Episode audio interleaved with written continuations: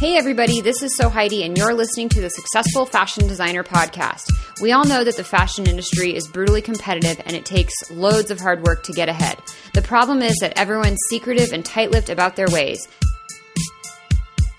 After working as a designer and educator for over a decade, I wanted to help break down those barriers and bring you valuable knowledge from industry experts, and this show is exactly where you'll find that. Whether you're trying to break into the fashion world, make yourself more marketable, launch your own label, or become a successful freelancer, we'll help you get ahead in the cutthroat fashion industry. This is episode 23 of the Successful Fashion Designer podcast, and today I'm chatting with Solomon Eversole, Visual Merchandising Director for AG Jeans. This is part one of two parts of my interview with Solomon, and in this conversation, we discuss the creative process. With 15 years of corporate experience in the fashion industry, Solomon has figured out what really works to help himself and his team find and express their best creativity in an industry where we're constantly battling tight deadlines, late nights, and rushed projects. In the interview, you'll learn how to relieve yourself of creative pressure why planning is one of the most essential things you can do to access and express your artistic side, and why the creative process can't be done in a vacuum. If we function in this creative world, um, we have to remember that we function in a creative world, right? We are not islands. Um, and our job is our job is actually to be collaborative because if we want the end result to be inspiring, then the process needs to be inspiring as well. So ideally, we're pulling in people who know more than us. Before we jump into the interview, I have a quick favor to ask you. If you enjoy this episode, the best way you can say thank you and give back is by subscribing and reviewing the show on iTunes. It only takes 60 seconds, but this small effort really helps the show grow and get discovered by more listeners. Visit sfdnetwork.com slash subscribe to do that now. I'd really appreciate it. To access the show notes for today's episode, visit sfdnetwork.com slash 23. Now on to the interview with Solomon. Welcome, Solomon, to the Successful Fashion Designer podcast. I would love to start with you introducing yourself to the audience and telling everybody about what you do in the fashion industry. Uh, thank you for having me. It's super. I'm super excited about this. Um, so, um, I am visual director at AG Jeans, uh, and then I have a capsule collection under the label Solomon Eversole. Awesome. And um, I'd love for you to kind of start out with talking about your your approach to creativity. So, you know, you and I've had some conversations before, and I know you lead a team of designers and you really push them to get creative, to experiment, to explore new experiences. And this is something I hear from designers in my audience a lot, um, and just people in the industry, you know, coworkers and, and people I collaborate with is how do you maintain creativity in an industry where we are constantly behind, we're battling deadlines, we're frantic to get stuff done, and it can be really easy to let the creativity be the thing that gets pushed to the bottom of the list. And and from some of the stuff you've told me in the past you do a great job with yourself and your team of making sure that that doesn't get pushed to the bottom of the list because working in an industry like fashion that's an essential uh, skill and an essential sort of muscle we have to flex. And so can you talk a little bit about the creative process and how you guys keep yourself fresh?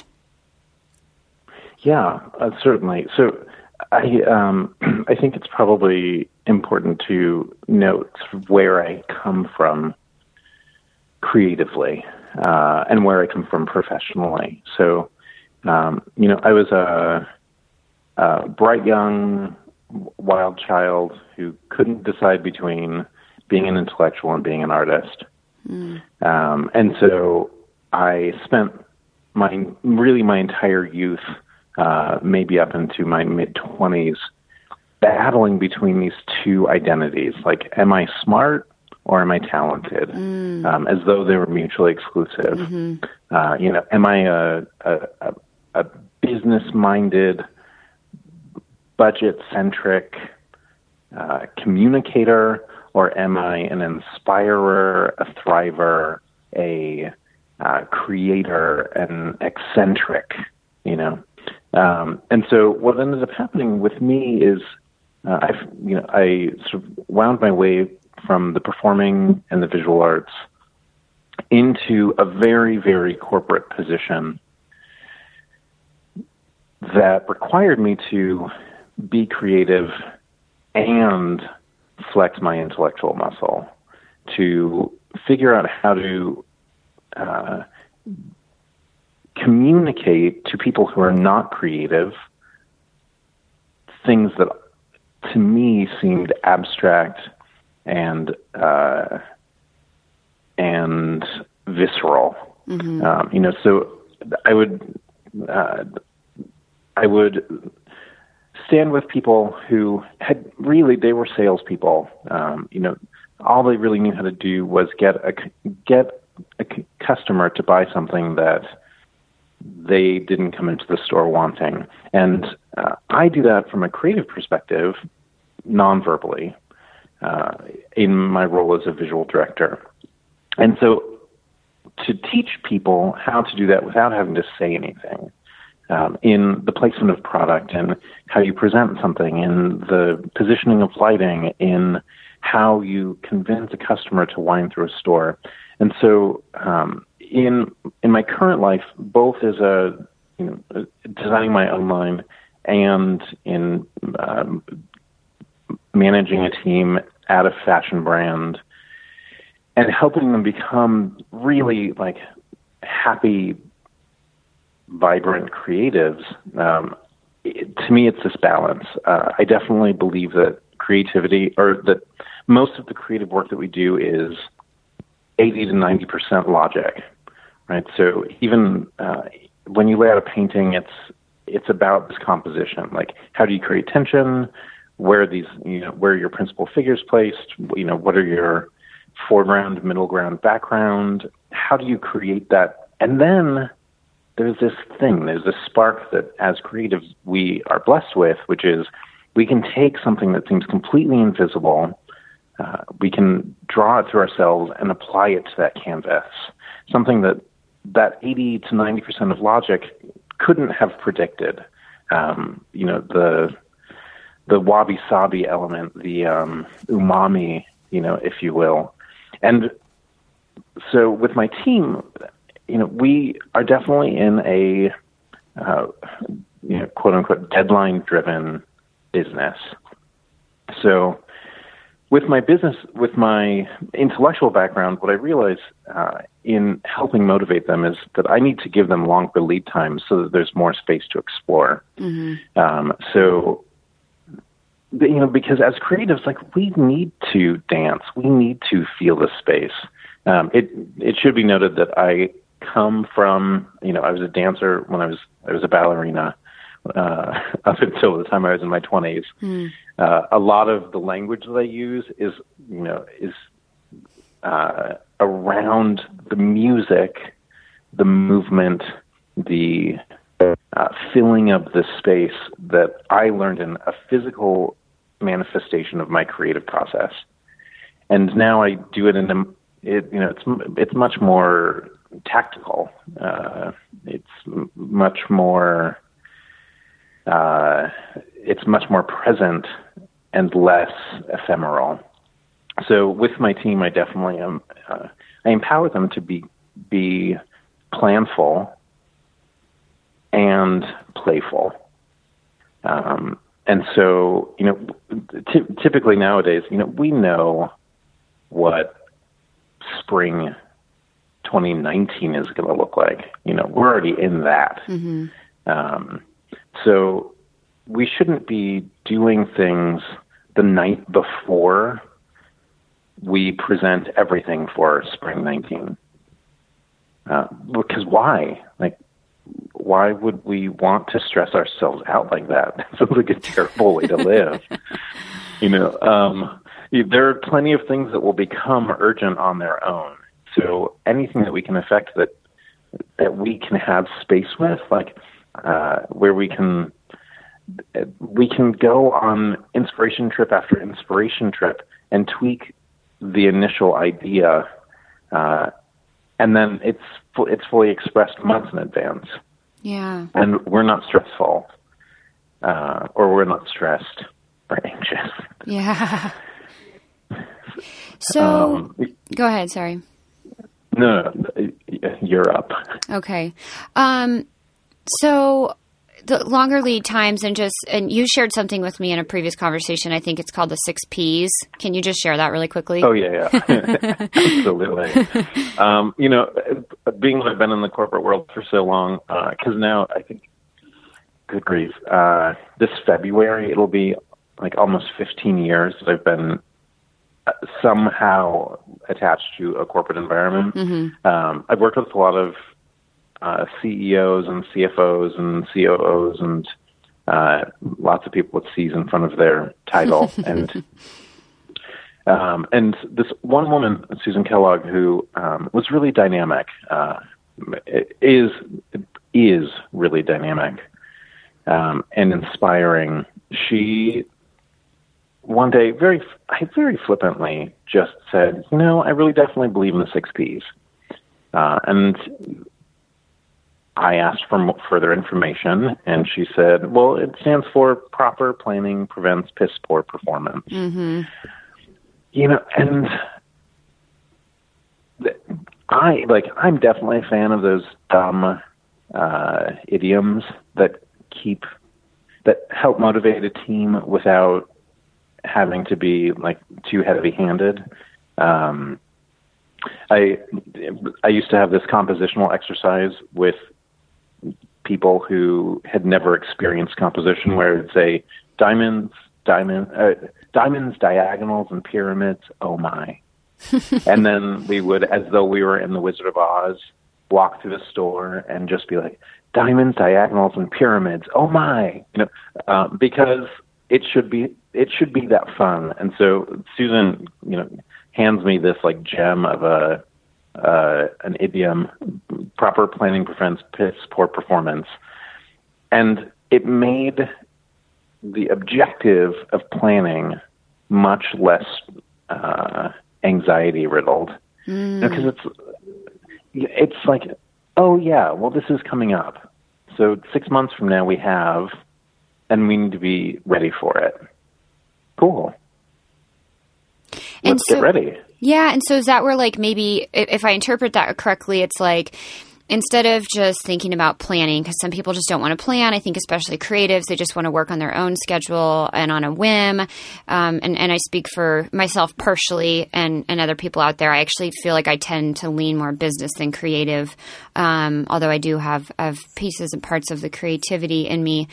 Um, that planning can sound like something really boring and annoying and, and a chore that we don't want to do yeah. but if we approach it with this mindset of it prevents piss poor performance, then we're a little more excited yeah. about it because we know the end result of what the planning is going to give us. It's going to give us a great outcome. It's going to give us longer lead times. It's going to give us the time to have the creative freedom. Is that kind of what you're saying?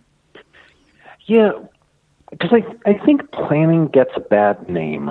Um, you know, because it uh, because it sounds so boring, but uh, Twyla Tharp has this.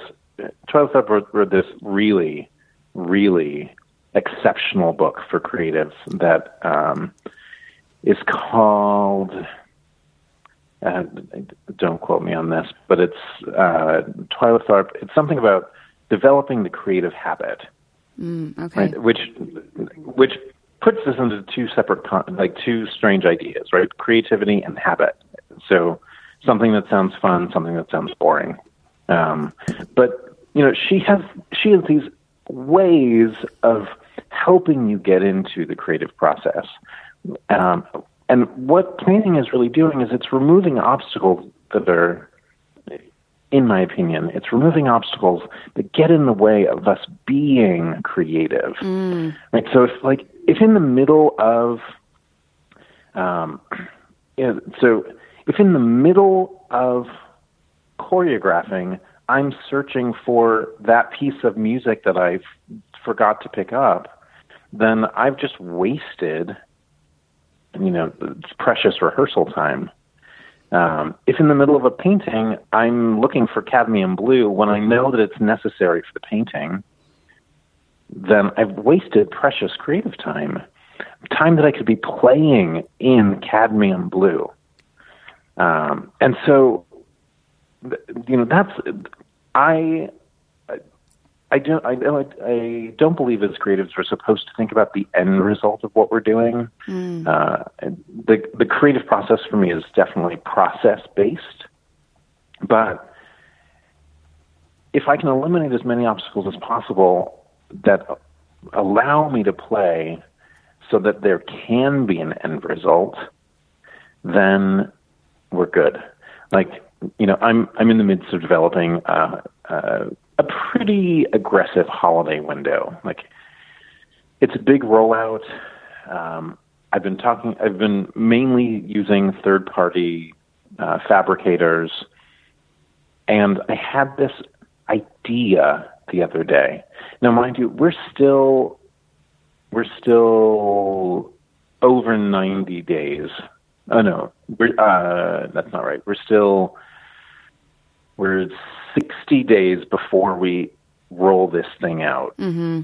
And so I like I have all the bids, I know what the numbers are, I know what the materials are going to be, and then I had this idea that to me makes it much more interesting and much more evolved, and I still have time to affect that because I don't actually have to be in, the, in production for another really like another 25 days.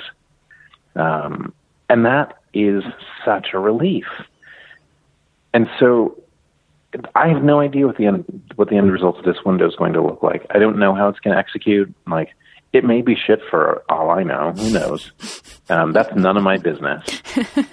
Uh, you know, like, but everything that I need is currently in place. So now I have time to let it evolve and prototype and see how it feels and make a like make a physical prototype, walk through it, look at it, touch, feel, taste it, shift things, um, so that when we get to delivery and installation nationwide, it's something that uh, that is bigger than I am. You know, in in the end, I believe that that's what ends up happening with us creatively is we create these things, or we we think we create these things, we channel these things. They're so much greater than we could have imagined them in our small uh, intellectual minds.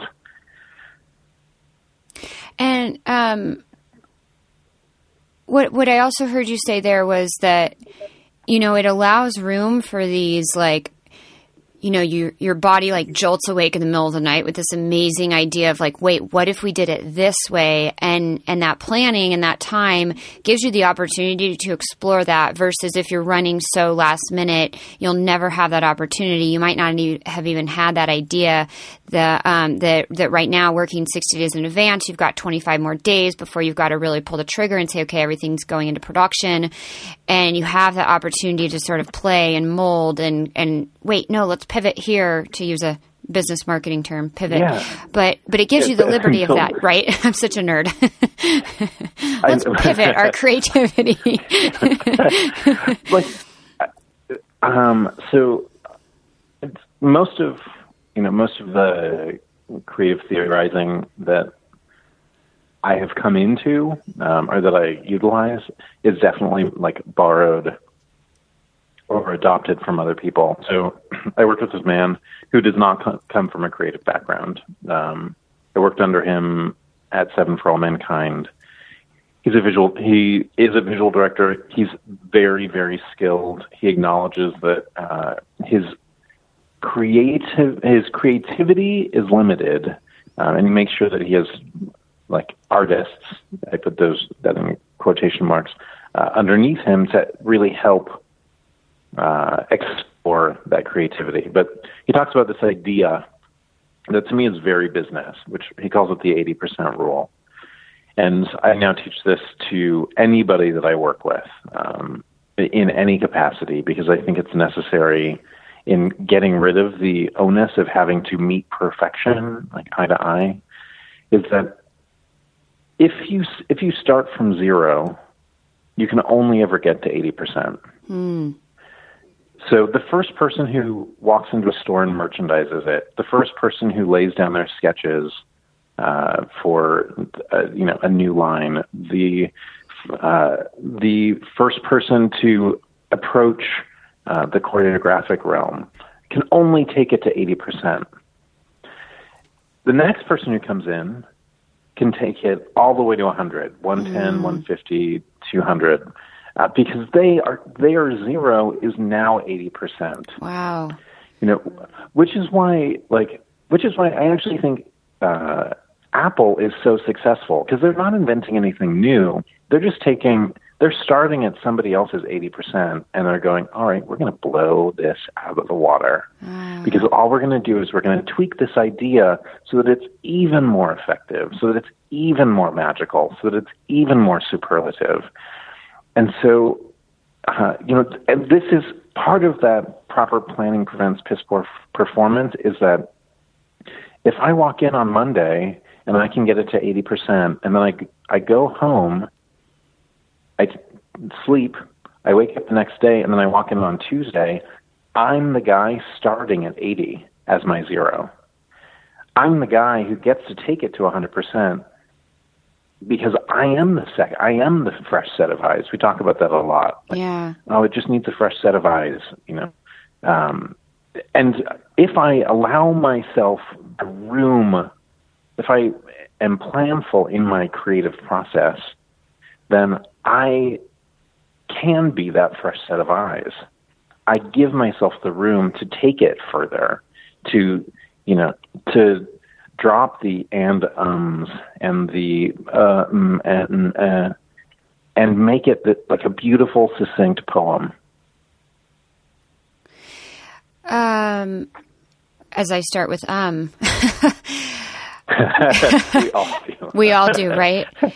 So it's interesting because as you were first saying that, starting at 80%, and then you're able to take it to the 150, 200, whatever number beyond 100, my first thought was okay, so you start with something. Maybe you don't start with a blank page. Like you have to start with some type of inspiration that perhaps you've borrowed from other people, and that's fine because everything at, at one point and another gets recycled. You know, nothing is new anymore. And so you, you made yeah. the reference with Apple. They take someone's idea and then they just explode it.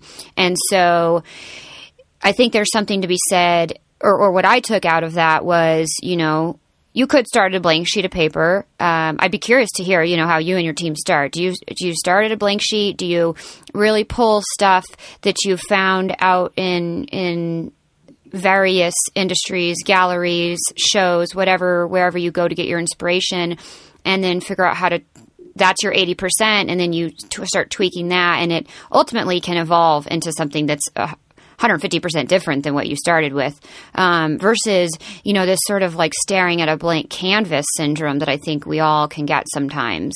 Hmm. So, huh. Um,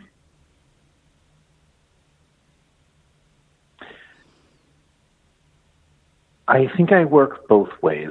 Uh, so yeah, you know, I'm in an industry where everybody uses mood boards, mm-hmm. and they and or Pinterest or you sure. know they they have their pins or their like inspiration folder, which makes me want to bang my head against the table. Oh, why? Um, because I'm. It's, it's like we've gotten so.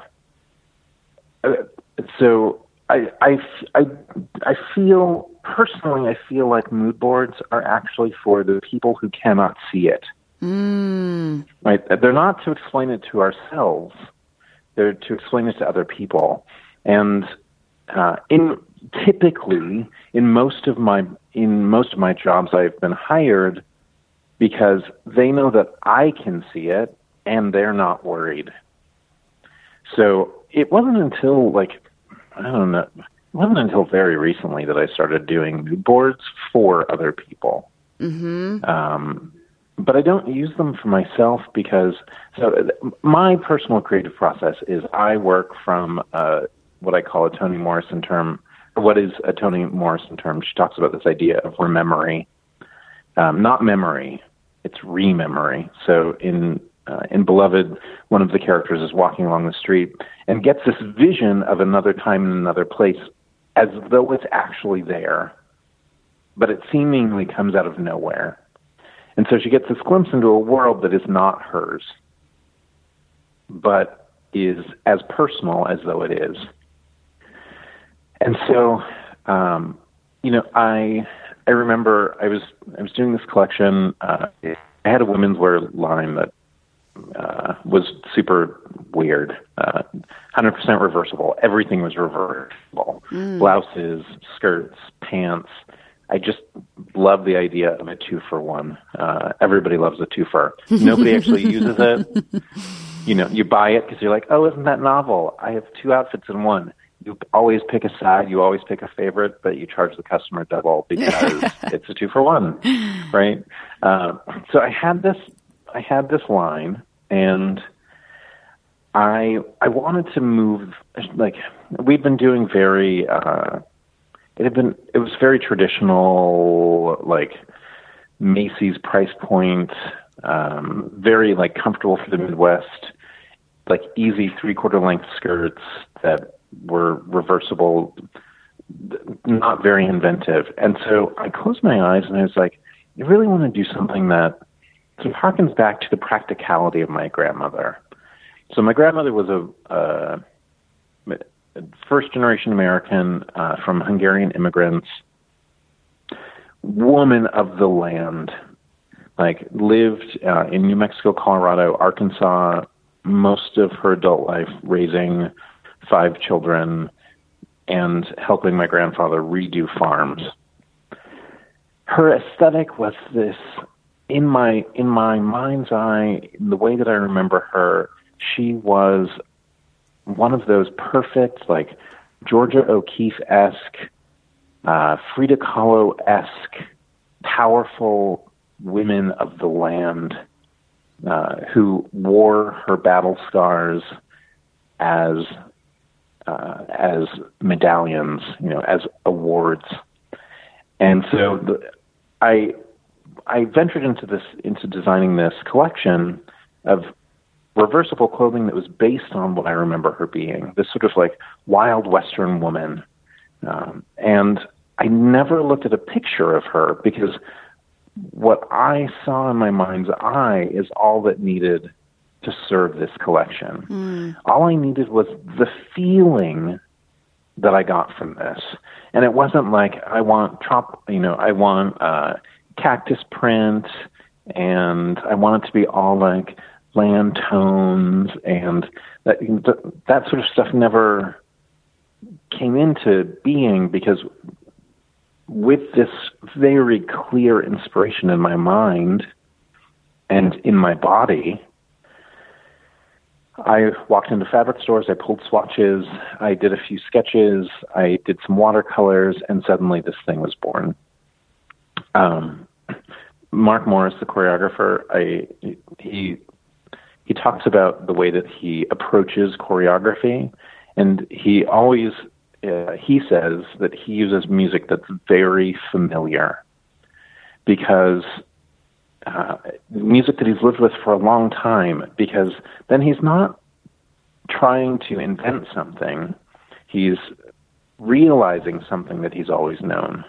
Um, I'm sure he didn't use those words, uh, but that's what I feel he infers by uh, when he talks about using music that he's known for a long time. Mm-hmm. So it's much easier to choreograph uh, Swan Lake because you've heard it a thousand times. Like you've lived with it in the car, in you've heard music versions of it on the elevator. Like you have given it to your children so that they can uh, learn about music. You've you know you've seen it, you've listened to it, you've lived it and now you're choreographing to it because it's so familiar to you versus something that's like brand new and out of nowhere. Um, it amazes me how I'm always returning to my original influences. I'm always returning to those things like like my crazy style inspirations from when I was in high school. Mm-hmm. I'm like, what? you should have abandoned those in high school. And yet, it's so familiar to me. It's so palpable. You know, it's um, and so of course I unearth that. So I love that because on one level I almost feel like me personally, I would feel like that was I'm just taking the easy way out if I'm like I'm using that as a crutch because it is something that's so comfortable and so familiar and that as a creative like I almost feel myself as you're saying this as we're having this conversation right now I'm in my own head I'm almost putting this pressure on myself of but no, I have to come up with something brand new. I have to be totally yeah. inventive from scratch. And you're telling me it's okay to go back to the familiar. And like, I felt this relief. Is that weird? Well, I mean, Does that make sense? No, because so like you know, our initial conversation was about uh, you know my experience with Illustrator mm-hmm. and my team's experience with Illustrator. Mm-hmm. And I'm like, why wouldn't you use the tools that you know how to use? Mm-hmm. Right? Like, I, um, I am, I am, let's see, is that true? I was about to say I am not an inventor. Um, and it, that is not true because we are all inventive Right. So, um, so my friend Pacey, who I, he's he's a real mentor for me. Um, he always helps level set, and he was a, he was a big deal in the ad in the ad world in the 1960s and 70s, and his and then a big deal in the political world for much longer than that. Um, but we are ta- constantly talking about contemporary art because you know I walk into these museums and they just do my head in because they're like, oh, where's like where's the skill? You know, where's the refinement? Mm. But um, and then I, you know, essentially, I do contemporary I do contemporary art installation for retail. Mm-hmm. So it's like the lowest paid version of uh, you know contemporary artwork that you can find in the modern world. You know, it's like uh, it's like well, wait, wait, you you only get paid this much a year, and you're doing these like giant like multi-city installations. That's crazy. Mm-hmm. But um, I, I digress. So we talk about this idea that really everything's recycled.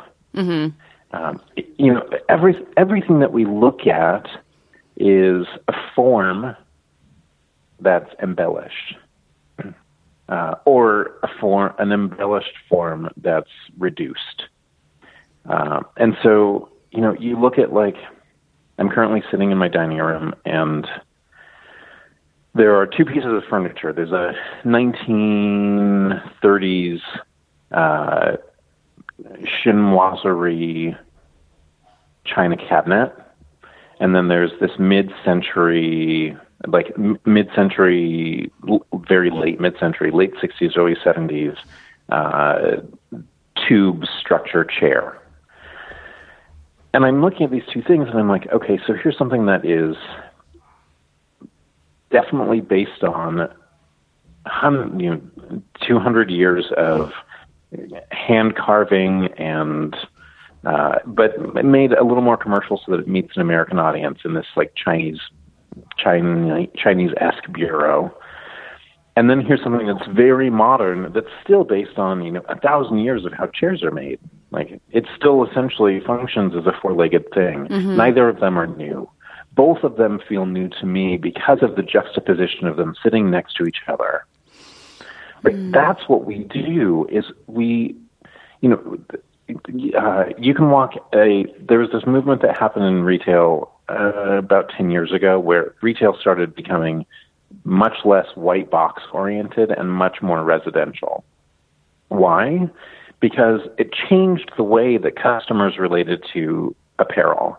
So they walked into these stores and they would sit down. Like there was no seating other than by the fitting rooms mm. ten years ago, unless you were in a very expensive store, and that's because it was a very expensive store that could afford the luxury of that space. But the juxtaposition of creating these comfortable seating environments and putting artwork up that had no relationship to an ad campaign or a piece of product and was just there to make you feel like you were a little more at home left you feeling your relationship to the product was that you could just buy it and wear it out as though it had just come from your closet instead of this austere, separate idea of elevated clothing experience, hyper luxury, unattainable, but I must have it.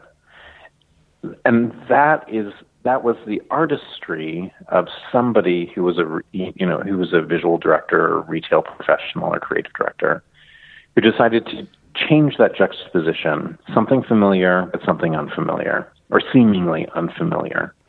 Um, so home in a store? Weird. Yeah. You know? And now that's that is a, that's our almost our the only language in which we shop these days. Like even when you go to Whole Foods nowadays, you know, it's like they have places for you to rest and engage with product in a personal way that didn't exist before. And so it's almost like we're pulling all of the, uh, it's not the tools, what's the word? Um, the all the elements that we're working with everybody's pulling them out of the same bag but then it's a matter of how you combine them that makes it unique the juxtaposition as you as you've mentioned many times absolutely yeah. i mean uh, jung talks about this the, the, so jung talks the, the you know renowned psychologist jung talks about the the collective unconscious right there's this whole ether of uh, of mind that is invisible to us that we pull from all the time, um, which is why like there there's this history of spontaneous, uh, spontaneous, simultaneous invention in the world. Like you know the atom bomb, the atom bomb is probably the most uh, interesting because it was in, invented in Los Alamos, New Mexico, and then three days later. Uh, it was also invented in Germany. Mm-hmm. Like and it's a this is a very complex thing that's being invented um, simultaneously, right? Mm-hmm. Um, and so Meisner also talks about the collective unconscious, but he talks about it in this way where he's like, so we can pull, we all pull from the same place, from this uh, creative place. I've I've come to believe that it's rooted in the idea of uh, nothing in the universe is ever created or destroyed. It's only reused. Like mm-hmm. this is a scientific idea, um, and so there's there are all of these ideas out there that we reach into the blind, and as creatives, it's our job to pull them out. Um, you know, we we are the messenger from Mount Olympus, bringing it down to the people. That's our role: is to pull the invisible into the visible world. And so um, yes, there's this place from which we all pull, and it's how we express it through our unique vision that makes it unique. Mm-hmm. You know, that makes it something that's special uh, and new. Yeah, it's a uh, juxtaposition. yeah. I love that. And it's, um, I actually feel like as a creative, um, you know, although I, I do say I, I, tend to lean more business and, and I think it's a smaller portion of my brain and my instincts are creative, but it's still there. And um, I just like that because it, it really does, and I mentioned this earlier, it takes some weight off my shoulders of this like pressure. I'm like, it's okay. I can use the same materials, the resources, the elements, the inspiration, whatever, however you want to call it, and then it's just a matter of how you assemble it to create something new and unique and fresh. Um, it's yeah. relieving, honestly. I mean, that's, that's, why I love, you know, um, uh, I, you know, I referenced Elizabeth Gilbert's book, Big Magic. Yeah. to you, and you know, because everything I, I, as creatives, I feel like we put a great deal of pressure on ourselves to figure everything out. Like, because, you know, it has to come from us. And we feel like, you know, it's our, uh, it is our responsibility to, uh, to design it, stitch it, build it, finish it, pack it, deliver it, and it be all ours um, and it be all new and it be the most inspiring thing you've ever experienced, um, which is really arrogant. Uh, because one, if we function as if we function in this creative world, um, we have to remember that we function in a creative world, right? We are not islands, mm-hmm. um, and our job is our job is actually to be collaborative because if we want the end result to be inspiring, then the process needs to be inspiring as well. So ideally, we're pulling in people who know more than us. Um, and we're pulling in people who take it to the next level, to who help us go from 80% to infinite. Um, and we don't worry about the idea being new because it's our idea. And it's something that uh, that inspires us, and that's what makes it inspiring. I um, so my my current men my current collection of clothing is it was menswear. It's now it's now much more turning into a unisex and children's line. But one of the things about it is so I use pr- principally uh, Dutch wax cloth or African fabrics. And I started doing this, I don't know, five years, more than maybe six or seven years ago. Mm-hmm. And shortly after I started making these, you know, very short run uh, pr- production runs, African fabric or Dutch waxcloth started showing up in a big way in other people's collections. And my first thought was, well, I can't use that anymore. Mm. Right? Because yeah. it's some, it now, like now other people are doing it. Why can't I do it? Like, I mean, it's no longer new. Um, and it's like, honey, it wasn't new when you picked it up. like, like, you know, you picked it up because it inspired you. Like the history of Dutch waxcloth fabric, which is uh, well worth researching. The how it is used in West Africa, how it came to be, uh, you know, really a uh, a icon of Africa that's not even African in in its heritage, you know, and then how like all of that for me was inspiring. That's why I started using it. So why would it matter if somebody else is? And why not explore how I'm using it and not worry about what they're doing? Which is why, for the most part, I try and avoid following fashion. Like you know, it's much it's much more interesting to look at how the homeless are dressing than how the Kardashians are. Because um, let me tell you, the homeless, it's amazing what is going on, like in uh, in street style when you have no money. like it's just incredible the yeah. The things that you'll put together versus like what your stylist told you to wear. Yeah. Um, and so yeah, like it, there's no necessity for it to be new. Uh, let it just play. Um, and okay, I, I want to uh, I, I want to go so many directions, and there's a couple things I really do want to talk about. One thing I just want to point out with this comment you make of the Kardashians versus the homeless, which is so fascinating to me, is this concept of constraints can be constraints within creativity can be your biggest asset.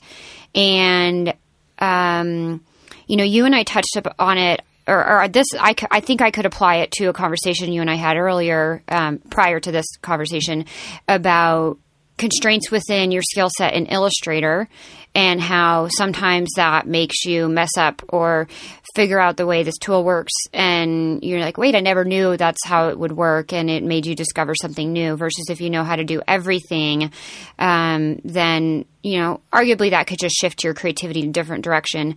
Um, but with the kardashians and the homeless the constraints of what they have access to makes them interpret and and um, do things that and create things that maybe never would have happened had you had access to everything. And I, I want to finish on that I mean, with one thing that I wanted to bring up earlier, and we got sidetracked, or not sidetracked, the conversation went a different direction. But this concept of constraints and how it can relate to constraints within time because you know we talked a lot about planning and having the time to go through the creative process one of the challenges I have, and I, I, I believe other people experience, is almost this curse or the luxury of too much time and how that can, um, you know, you start maybe not there's just like not enough pressure or something, which is a sounds like a right. terrible thing to say, but um, I've experienced it firsthand with many things where I'm almost like this is the worst. I mean, I feel like a total jerk complaining about this, but I'm like I have too much time on this, and it's not. I'm not being productive. I'm not pushing myself out of my comfort zone as much as I could be because of this luxury or curse of time.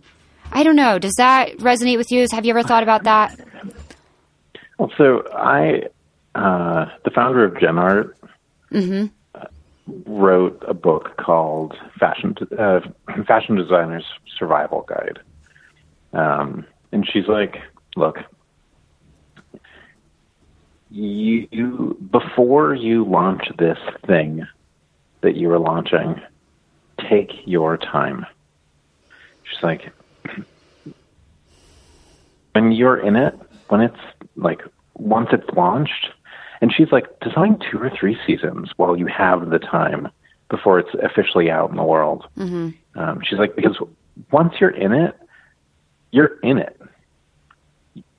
You there's no there will be no more time because now you are not just dealing with the creative aspect, but you're dealing with everything else that goes along with it, the logistics and shipping and making sure that your accounting's all done and making sure that your supply chain's in order. And now you're now you're worried, right? now you're under the gun. Mm-hmm. Um, and and it seemed like the craziest idea because it's like, well, I've had the idea, so I'm going to make it, and it's going to be out in the world right now today. It needs to be. Um, but uh, take like take that time. I mean, I definitely like. Um, I I may be theorizing like right now in real time, but I think there's something to be said about most artists' freshman effort. Um, you know, like especially with with some of my favorite authors. Like their first book is the one that really thrills me, mm. like the most. You know, and it may like maybe they wrote it while they were in college, and it, there wasn't an urgency to it. There was just a desire to write. Like there, was not a desire. There was a need like, to put this thing on paper. Um, and and so they took their time and they invested in it, and then it had its own life, and you you can feel the passion and the uh, uh, the brilliance in it. I mean, maybe my favorite example is Toni Morrison because you know she writes The Bluest Eye, and it's stunning. Like it is a stunning piece of literature, and she has i mean she has had some really incredible like she's a brilliant writer but there's something that's so wonderful and innocent about the bluest eye because it came from this place that is uh, new and fresh and and that there it feels like there's time in it and actually one of the themes is uh, time and like what it does to us but so i you know we all get stuck with cre- with urgency. Um, there are things that are urgent. Uh, you know, you, you can't hide it. Somebody is going to come to your desk and be like, "I need this tomorrow." Yeah. You know, and then you have to go through the like system of pri- prioritizing. Um, you know, thank God for for a super corporate life and uh, this thing called the Franklin Covey. I don't know if we all remember that, but um, Franklin Covey was this, you know, based on Benjamin Franklin's principles of, of time management and organization. Um, and one of the things that you do is you do this priority matrix. So you have urgent, not urgent, important, not important. And so things can be like urgent and important, those have to get done immediately. Mm-hmm. Uh, but if it's not urgent and it's important, you can take more time with it. Mm-hmm. And if it's not urgent and not important, like that could go on for years. Um, and you know, and so I, I still pri- I still use that priority matrix to uh, relieve myself of the stress of urgency. Mm. But, you know, and there's there are these like pet projects that to me uh, are important, and so I increase their level of urgency because I like they're very important to me, and I feel like they need to be in the world today. Um, and so they move up that priority matrix. And then there are other things that like that are totally folly, like that are just silly things that I'm making just to make. Um, and those can be down at the bottom. And I can play like I can play with those for a long time uh, until they're just right and they feel like they're it's ready to be exposed. So I want to bring up again the the book Big Magic, which um, you referenced earlier by Elizabeth Gilbert, and you recommended it to me in a prior conversation, and I'm about halfway through it, and and I would highly recommend everybody listening to check it out, um, either an audiobook or or read it. But she talks a lot about going through the creative process for yourself and doing these expressions for yourself, whether it be painting a painting, designing um, a collection uh, writing a book, whatever it is, go through that process and do it for yourself. And the result of that is going to be so much more creatively powerful than if you do that creative process for someone else. Now, obviously, we don't always have the luxury of that. We, many of us work in jobs. We have deadlines. We have to meet these, these, um, these time constraints. But when we have the opportunity, and like you said, you know, you have these projects, these pet projects, and I think we all have many of those in our life. Give yourself the time and go through that creative process and, and be selfish about it. Like, that's okay. That's a relief. yeah. I mean, so I, I'm, um, it's it's interesting that you bring that up specifically. I, one of I've been having this conversation with a lot of people lately about why we make. Um, and I, you know, it's I do believe that the craft of being creative is a selfish interest. Mm. So, what um, I created this backpack uh, many years ago. It's one of the things that's like that actually sold well when I made it. Um, I tend to find that things that I make have a real lag time before they start selling. But mm-hmm. this was one of those things where I was living in New York City. My creative studio was in the Brooklyn Navy Yards. I needed something that I could get on my bicycle, ride across the bridge, land in Manhattan, and walk into a business meeting and not feel like a teenager, uh, right? Because yeah. like you you take a backpack into a business meeting and you feel like a fourteen year old. Yeah. You're just you know got off the school bus and it's like I need something that feel and I wanted it to be to feel creative and elegant. It also needed to like hold a laptop and a portfolio and materials if I needed. Like what does that look like? So I made it and then once it was done, I looked at it and I was like, "Oh, this is this is worth making more. This is worth other people fulfilling. This may actually meet other people's needs and not just mine. Mm-hmm. Um, and for me, that's uh, that's the selfish of this business. Uh, mm-hmm. you know, I, I I do one of the subtle distinctions for me though is um, so I have I have this very specific definition for art, you know, uh, and not just capital A R T art, but like everyday, useful, practical, in our world art. Um, and art is a is an introspective moment taken public. Mm. So it's something that I experience inside, an experience that I have that I've now decided to manifest externally and share with other people. It doesn't exist as art until it is something that I've made available to other people. Maybe it's one other person, maybe it's a, a million other people, but it has to be something that has been shared. Um, uh, before that, if it's something that I've kept for myself and hidden away, like the songs that I wrote because I learned how to play guitar that I've never shared with anybody. Mm-hmm that's just craft. You know, that's just play. Mm. That's um, that's uh, what small works on paper. Um, so I went to this David Hockney retrospective in San Francisco, and I've seen my, I've seen a bunch of David Hockney's major works on public display, mm-hmm. and then I found my way in, into this room that was uh, collections of his sketchbook. So things that he never really meant to be public, mm-hmm. that were like they were so inspiring. I believe that when they were in his bookshelf, they were practice. They were experimentation, they were craft, just re- refining his craft.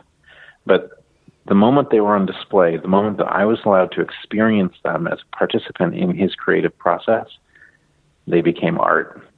Um, and so there's a, a selfishness in the in the craft, but creativity, for me, in the end, has to be selfless.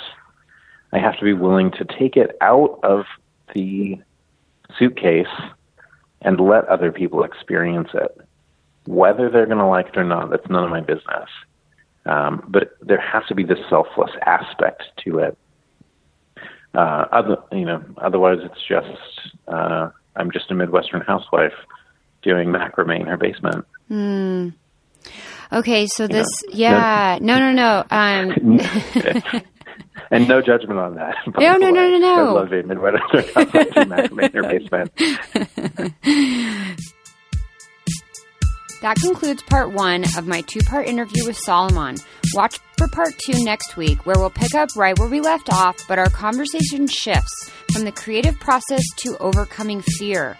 I love the second part just as much as the first and can't wait for you to hear all the great mindset shifts and insights Solomon introduces us to to help us overcome this often crippling emotion. If you'd like to learn more about any of the resources mentioned in this episode, visit the show notes at sfdnetwork.com slash 23. And since you made it this far, you must have liked the episode. Did you know that the best way you can say thank you and give back is by subscribing and reviewing the show on iTunes? It only takes 60 seconds, but this small effort really helps the show grow and get discovered by more listeners. Visit sfdnetwork.com slash subscribe to do that now. I'd really appreciate it. Thanks again for all your support.